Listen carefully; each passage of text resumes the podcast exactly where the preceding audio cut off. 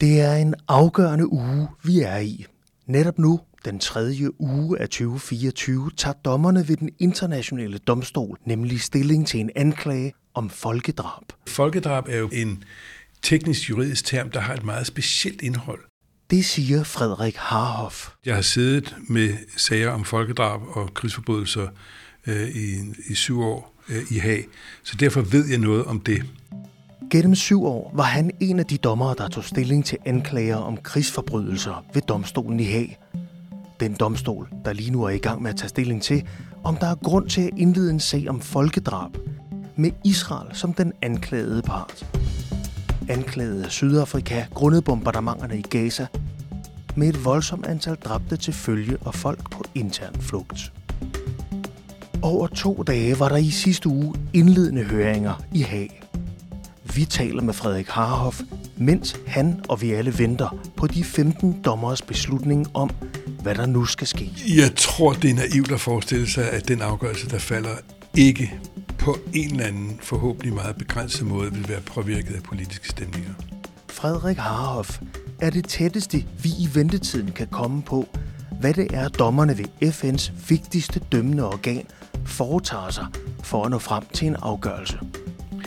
De sidder og gør præcis øh, det, som jeg også ville gøre, nemlig at klø sig i nakken og tænke, hmm, hvordan vil jeg forstå det handlemønster, som Israel har udvist øh, her i Gaza-konflikten?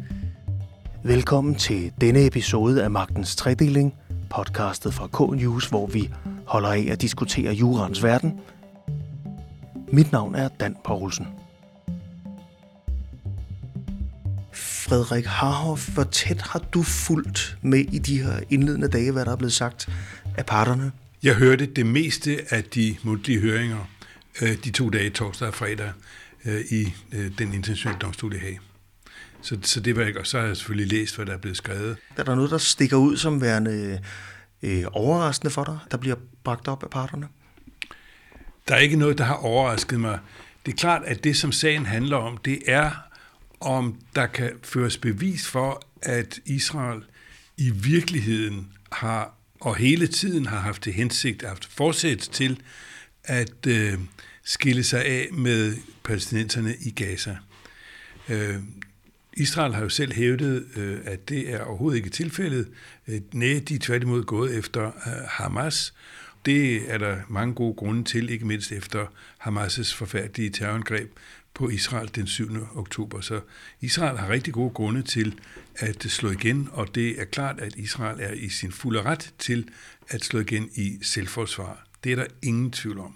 Frederik Harf, jeg fanger dig også lige her i sådan et limbo, fordi i sidste uge, der var de indledende høringer. I den her uge, vi er i nu, øh, i øvrigt også den første uge, hvor vi i Danmark har en regent, der hedder Frederik den 10. Der forventes domstolen så at afsige sin kendelse om, hvorvidt øh, sagen skal afvises, eller om den skal gå videre til, til sådan en reel domsforhandling. Men hvad kan domstolen reelt gøre ved de aktuelle bombardementer? Her nu kan de ikke gøre noget, hvis de afviser sagen.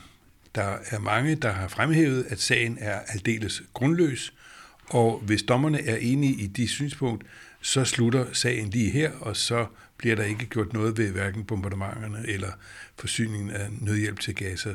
Så det er kun, hvis domstolen her i den her næste uge måske øh, når til det resultat, at der faktisk er grund til at gå videre og foretage en dyberegående undersøgelse af spørgsmålet om, hvorvidt der er forsæt til at begå folkedrab, at domstolen i så fald vil sige, at øh, nu, mens vi øh, behandler sagen, øh, så vil vi gerne have ro i lejren, og vi pålægger derfor Israel øjeblikkeligt at indstille kamphandlingerne og sikre humanitær hjælp til palæstinenserne. Men derudover vel uden nogen særlige sanktioner over for Israel i forhold til, om Israel vælger at følge beslutningen? Den internationale domstol har ingen muligheder for øh, at gøre noget som helst. Det gælder i enhver situation, hvor domstolen pålægger et land at gøre noget, og landet så øh, afstår fra at gøre det.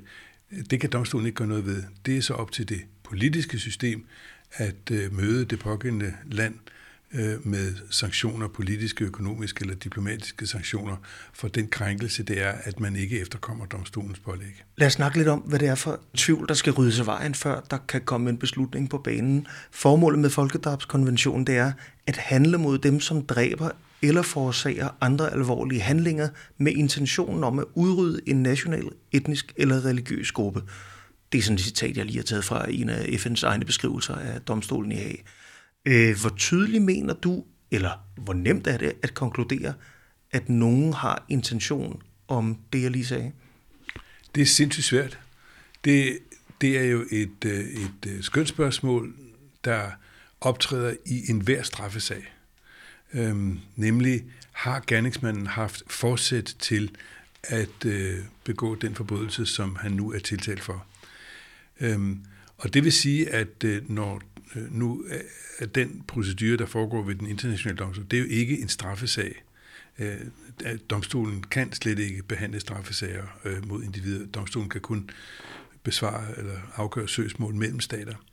Men ikke desto mindre, så er domstolen altså nu sat i en situation, hvor den skal finde bevis, eller prøve at finde bevis for, om det kan være rigtigt, at Israel har haft forsæt til at øh, få fjernet den palæstinensiske befolkning fra Gaza. Øhm, og det beviserne peger jo i mange retninger. Øh, de fleste synes at være den opfattelse, at der ikke er kød på den sag overhovedet, og de forventer derfor, at øh, sagen bliver afvist. Jeg er ikke så sikker endda, øh, jeg vil meget mod i, i en forudsigelse om, hvad domstolen vil sige. Det, det kan altså ikke udelukkes, så vidt jeg kan vurdere det. Det kan ikke udelukkes, at der kan fremlægges øh, beviser for, at Israel har haft forsæt til at i hvert fald få fjernet palæstinenserne fra Gaza. Få dem ud, de skal væk. Og, øh, og hvis der er, hvis vi på det her forløbige grundlag kan finde, at, at det er der faktisk noget, der tyder på, ja, så vil jeg tro, at så øh, vil domstolen antage sagen, og så går vi i gang med hovedforhandlingen øh, formentlig en gang øh, til vinter eller næste år, og det var så et års tid eller to. Du har jo selv siddet som dommer i øh, lignende sager. Hvad sidder dommerne dernede i Haag lige nu og overvejer? Hvad er det, de sidder og vægter for og imod i forhold til at nå frem til en beslutning? De sidder og gør præcis øh, det, som jeg også ville gøre, nemlig at klø sig i nakken og tænke, hmm, hvordan vil jeg forstå det handlemønster, som Israel har udvist øh, her i Gaza-konflikten? Altså når Israel lukker for øh, vand og strøm og mad og el og medicin og, og alt muligt øh, humanitær hjælp ind til øh, palæstinenserne i Gaza. Øh, kan det så være, fordi de i virkeligheden har ønsket at drive palæstinenserne ud af Gaza? Øh, og når man laver så omfattende ødelæggelser af boligblokke, øh, alle mulige bygninger, hvor øh, civilbefolkningen ellers holder til og, og færder sig, og ikke nok med det, ovenikøbet også angriber FN-flygtningelejre og Røde Kors hospitaler og hvad ved jeg. Øh, Øh, ja, så siger Israel, at det er noget, vi kun gør, fordi vi ved, at øh, der skjulte sig øh, militære installationer, som tilhørte Hamas inde i disse bygninger, og derfor var vi nødt til at øh, tage dem ud.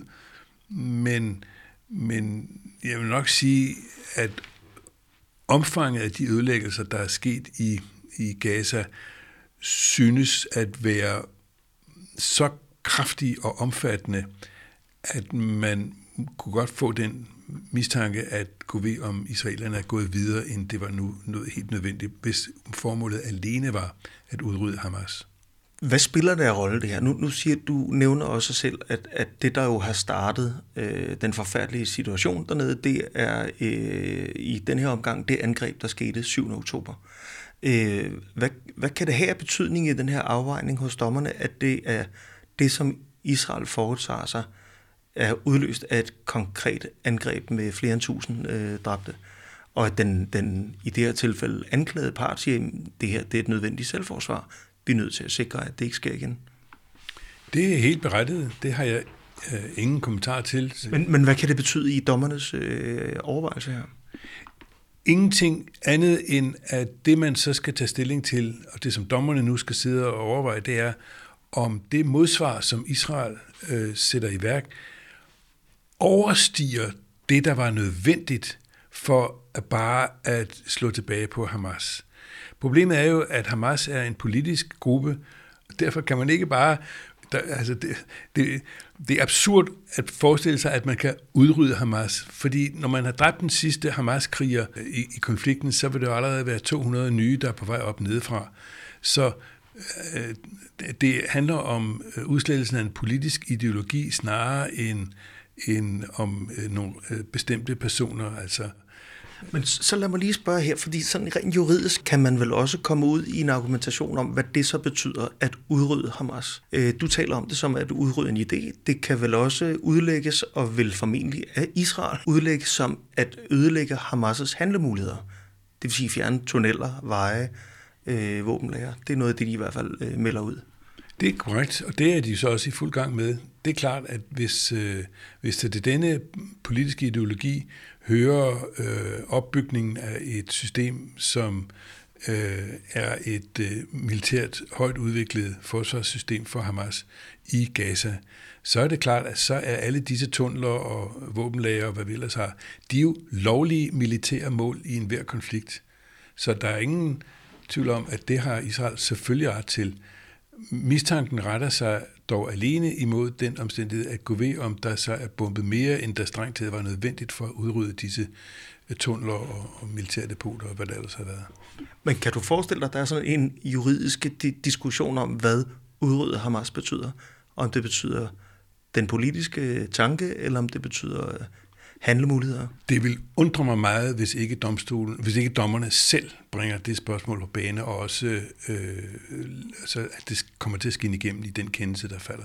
Hvordan adskiller man eller samler? Du må lige hjælpe mig her, fordi når jeg læser om det her, jeg er simpelthen svært ved at kæde nogle af definitionerne sammen med det, jeg læser, der sker. Øh, hvordan adskiller eller samler man de her begreber af, af der er en anledning, som var et angreb. Der er nogle handlinger, som er et forsvar eller et modangreb, hvis man vil kalde det det. Så er der en udtalt intention, så er der en måske intention, så er der antal ofre. Hvordan samler man de her overvejelser i den juridiske diskussion, overvejelser, som dommeren sidder dernede og skal have? Ud fra en nøgtern juridisk vurdering øh, vil man gøre sig tanker om, hmm, hvis Israel skal, slå, skal have mulighed for at forsvare sig selv og slå igen på det her angreb, som de har været udsat for, så er det klart, at så har de selvfølgelig lov til at, øh, at øh, angribe øh, de steder, hvor man mener, at Hamas' øh, øh militære installationer gemmer sig, for eksempel i tunneler og så videre. Når de så gør det, så ved man også godt, at så ryger der civile med øh, i, i, i købet. Det kan ikke undgås, og det er øh, klart anerkendt og accepteret i den humanitære folkeret, det vil sige krigsretten. Nu er der så, så vidt jeg har forstået, dræbt over 23.000 øh, civile palæstinenser øh, imod et, et mindre antal øh, kendte Hamas-soldater. Vi ved jo ikke rigtig, hvem der er soldater og hvem der ikke er, men, men jeg må sige, at antallet af, af, af dræbte øh, civile begynder at nærme sig et punkt, hvor, hvor man må frygte, at, øh, at det kommer til at gå ud over den totale palæstinensiske civilbefolkning i Gaza, hvis drabstallet stiger fortsat i den takt, det har gjort nu. Men må jeg ikke stille dig det, det opfølgende spørgsmål til det her? Og, og, og der er ingen diskussion om, at det her er, er øh, en af de operationer, som har kostet allerflest civile. Altså når man kigger på, hvor mange der er blevet slået ihjel i krige rundt omkring i verden, så er det en af, af dem med det største tabstal øh, per dag, der findes. Så det, så det er ikke for at beklikke, at jeg nu stiller det her spørgsmål, men er antallet af dræbte overhovedet relevant, når du taler om, om der skal indledes en sag om, om folkemord? Er, er, er det overhovedet relevant, om det er 1.000 eller 30.000?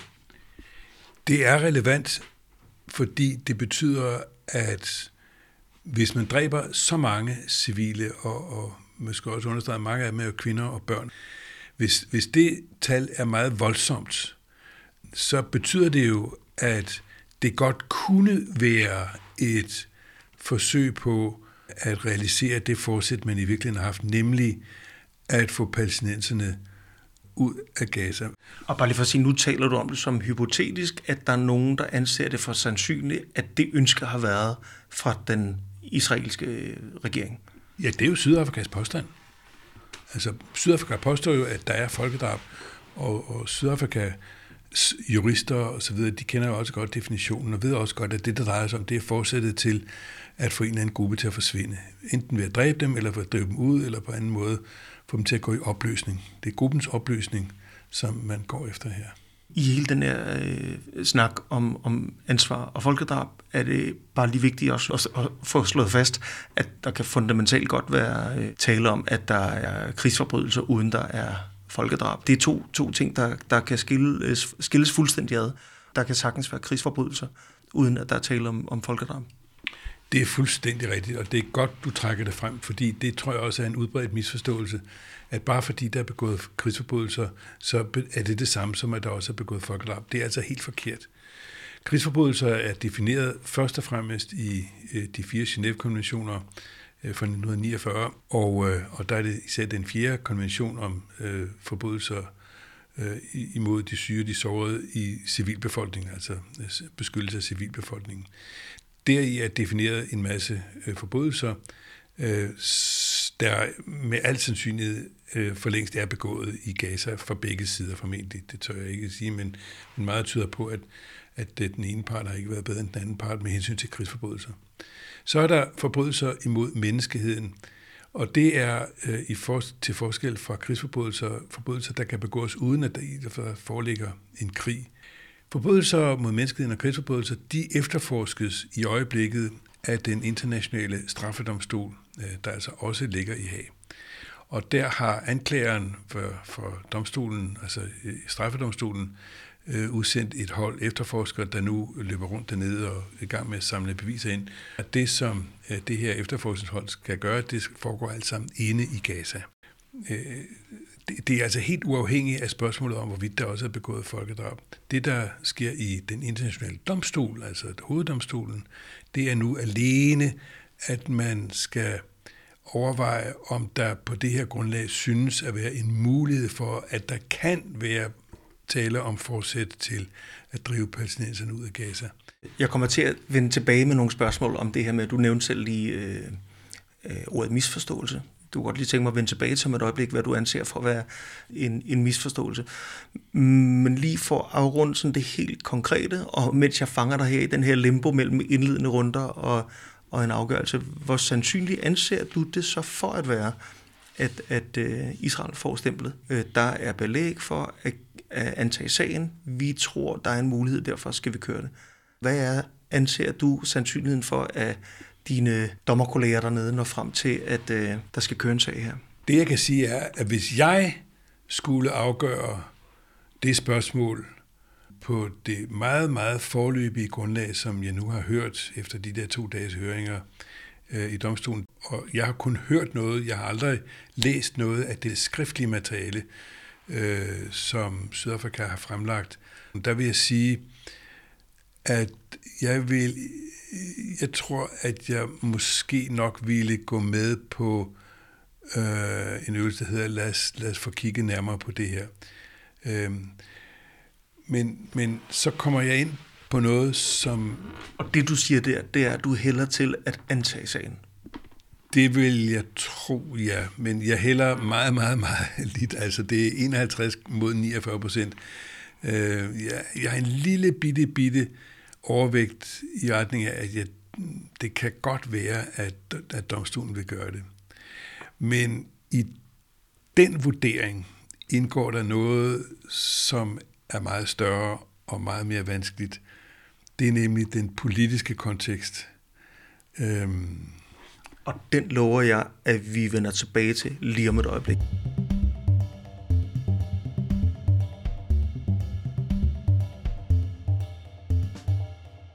Inden jeg vender tilbage til det, jeg lige lovede, nemlig den politiske del af det, så kunne jeg godt lige tænke mig at spørge dig til det ord, du sagde lige før. Du sagde misforståelse. Øh, som om det er noget, du har noteret dig inden for de sidste par måneder, at der er noget, du synes er misforståelser. I høj grad. Øh, jeg bliver øh, overrasket, når jeg ser, at der verden over øh, protesteres øh, imod, og gennem kæmpe demonstrationer protesteres imod øh, øh, Israels folkedrab eller folkemord, genocide. Og når jeg ser de der sådan, voldsomme protester, øh, så kan jeg godt forstå, at folk er ophidset over det, der sker, øh, i sympati med palæstinenserne. Men jeg har svært ved at gå med på, at man på den måde uden videre kan sige, at Israel har begået folkemord. Øh, det er altså på nuværende tidspunkt øh, helt usikkert. Helt usikkert. Og det, der er misforståelsen, efter min vurdering, er, at bare fordi der er dræbt en masse folk, betyder det ikke, at der dermed er begået folkedrab.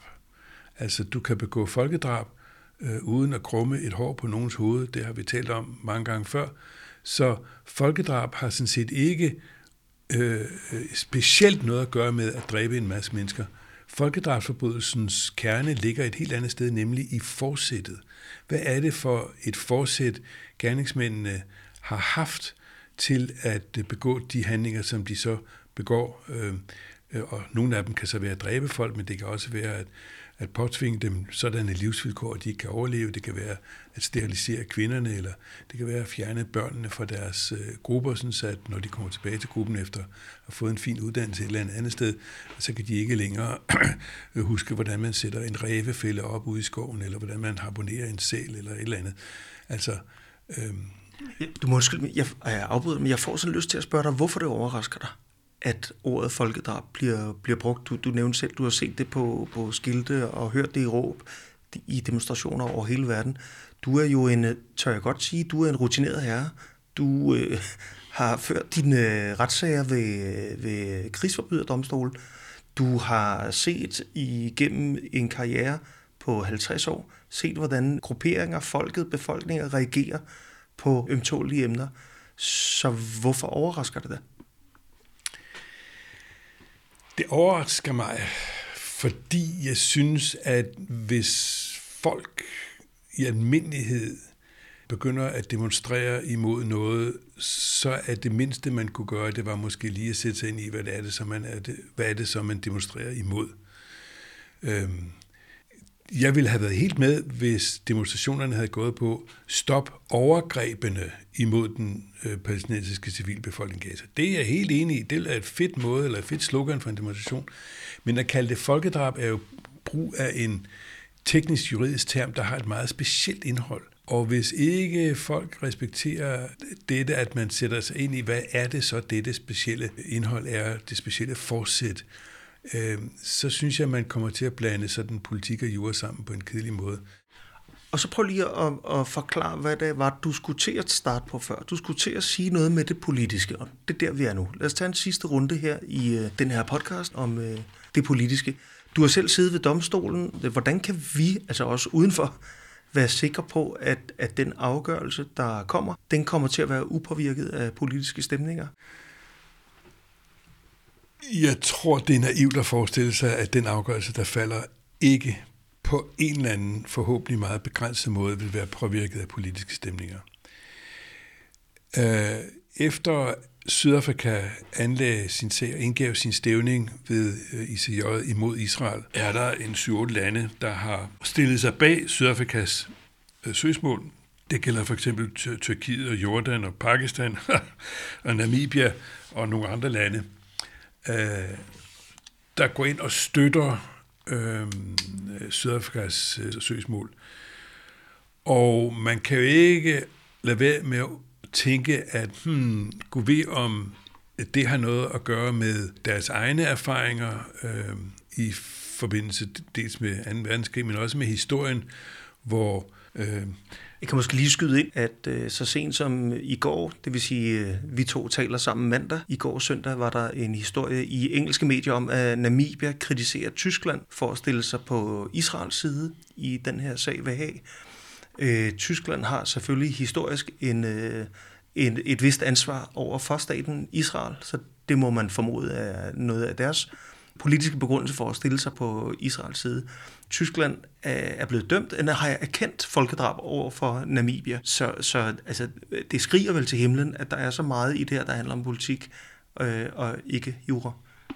Ja, det må man sige. Øh, det er klart, at holocaust ligger jo helt nede på bunden af hele denne her øh, pærevælling. Øh, men, men, men så er der et andet politisk lag, der så handler om, at USA jo står last og bræst med Israel af de grunde, som USA nu har til det, og at, øh, at omvendt øh, Rusland øh, har sine kontakter til Iran og, og, og andre lande i Mellemøsten. Og det vil sige, at man aner sådan undertonerne af en, en storpolitisk konflikt mellem Rusland og, og USA. Og så i den kontekst bliver det så bemærkelsesværdigt, at der pludselig er en række lande fra det, man kalder det globale syd, altså herunder Tyrkiet og Jordan og så videre, der, der øh, går ind og støtter sådan en, en, en sag mod Israel. Øh, muligvis med den begrundelse, at disse lande herved ønsker at manifestere, at de gerne vil ses og opfattes som uafhængige af det, der hidtil har været vestens øh, sådan overherredømme, politisk og, og menneskeretligt og, og økonomisk. Så der er mange grunde til, at den her sag følges med så stor opmærksomhed. Man kunne for eksempel spørge, en af de otte lande, det er Bolivia. Hmm, hvilken øh, interesse har Bolivia i udfaldet af en sag om folkemord, øh, der muligvis skal være begået af Israel? Øh, Øh, det er ikke helt nemt at se, medmindre man forstår det som et, et sådan oprør fra syd, Hører, hører jeg dig sige, at øh, domstolens legitimitet kan være en lille smule udfordret? At der kan være elementer af sådan, øh, der bliver anlagt nogle sager, som er en skueproces, som skal påvirke holdningerne? Fordi uanset hvad resultatet bliver fra domstolen i den her uge, så vil den ene part jo formentlig sige, jo jo, det var folkedrab. Og den anden part, hvis det er Israel, de vil sige, det er fuldstændig forkert. Der er intet bevis for, at øh, vi ikke vil have, have palæstinenser i, i Gaza. Bare lige for at opsummere i forhold til, hvad du lige sagde, at at det her noget, der åbenlyst bliver brugt til at beklikke domstolen og dybest set udfordre dens legitimitet? Jeg ved ikke, om det er bevidst øh, fra Sydafrikas side, at man ønsker at beklikke den øh, internationale domstol. Øh, men jeg kunne godt forestille mig, at det var noget, som dommerne kunne tage med i deres overvejelser, uden at lægge vægt på det, at øh, det er klart, at hvis de afviser sagen på nuværende tidspunkt, så kunne det opfattes som en noget ensidig støtte til Israel og, og, og sådan en, en viften væk øh, af palæstinenserne og, og, og, og ja, det globale syds interesser. Jeg kunne godt lige tænke mig at læse en passage op øh, fra et interview, som du har givet i øh, 2016. Du gav det i noget, der hedder Guiden til jurastuderende, som øh, Carno Group har lavet. Jeg arbejder jo selv i Carno Group, Magtens tredeling bliver publiceret af Carno Group. Du får i det interview i 2016 det her spørgsmål. Hvad bliver ifølge dig de største udfordringer for den internationale ret i fremtiden? Og nu læser jeg lige op, hvad du svarer. Det bliver at overvinde presset fra politik. Jeg mener ikke, det kan adskilles, og det hverken kan eller skal holdes udenfor. Det er sådan, at vi i øjeblikket lever i en tid, hvor folkeretten er noget, man bare uden videre kan skyde til side, hvis vi er politisk enige. Hele den der respekt for, at der er noget, der er regelbundet, den respekt, synes jeg, er ved at vige i takt med, at der kommer sådan en øget nationalistisk strømning. Det er blevet god tone, at folkeretten ikke er noget, man behøver at tage alvorligt, og det er virkelig en farlig kurs. Det her, det siger du jo altså, vil jeg bare lige sige, inden Donald Trump for eksempel er præsident i USA, som jo i den grad også har været inde og øh, i, i sin første præsidentperiode, lad os nu se, om der ikke kommer en nummer to lige om lidt, beklikker stort set samtlige internationale institutioners øh, legitimitet og, øh, og troværdighed. Et åbenlyst spørgsmål at stille dig i dag. Er det blevet værre eller bedre? Jeg må desværre sige, at jeg synes, at det er blevet værre. Den tendens, jeg oplevede allerede dengang og, og også før, at øh, der i, det, i den internationale orden synes at være mindre og mindre øh, respekt for øh, de grundlæggende regler, og også ikke bare de grundlæggende regler og principper, men også de aftaler, man har indgået internationalt, øh, har fyldt mig med angst, simpelthen fordi det tyder på, at vi er på vej ind i en, i en forandret verdensorden, hvor øh, hensynet og respekten for for nogle grundlæggende regler og principper i vores samliv skal vige for nationale interesser. Øhm, og, og øh, det kan medføre, at der kommer en række autokratier, altså store øh, Øh, stater med stærke mænd i spidsen, der afgør alt øh, uden hensyn til, til øh, andres interesser. Og, og, og det, det vil medføre en, en, en øget spænding, øh, en sikkerhedsmæssig risiko for, for verden som helhed. Og så lad mig binde en sløjfe derfra, og så tilbage til den aktuelle sag i Haag. Vil du anse den sag, der kører lige nu, for at være den, øh, den sværeste sag, som den internationale domstol har skulle øh, forholde sig til? Det tør jeg ikke sige. Jeg har aldrig sat mig ned og overvejet, hvad for en sag i ICJ's historie har været den sværeste. Jeg går ud fra, at der har været mange. Øh, og jeg tror heller ikke, at den her er den sværeste, men det er en, en, en dom, der bliver, vil blive, eller en afgørelse, der vil blive husket for øh, den politiske undertone, som sagen har udspillet sig i, øh, nemlig øh, om en påstand om folkemord øh, begået af den stat, der i sin tid selv var øh, hovedårsagen til, at vi overhovedet fik folkedrabskonventionen øh, på den ene side, og så på den anden side et måske ulmende op opgør eller oprør fra det globale syd imod den verdensorden, som øh, i hvert fald hidtil har været overvejende domineret af Vesten. Frederik Harf, med de ord, så vil jeg sige tusind tak, fordi du vil være med i den her episode af Magtens Tredeling. Det var slet, det var en fornøjelse. Tak. Sådan kom denne episode af Magtens Tredeling, K-News' faste podcast, til at lyde. Følg med i nyhederne eller på k-news.dk for at se, hvordan sagen Frederik Harhoff fortæller om, kommer til at udvikle sig.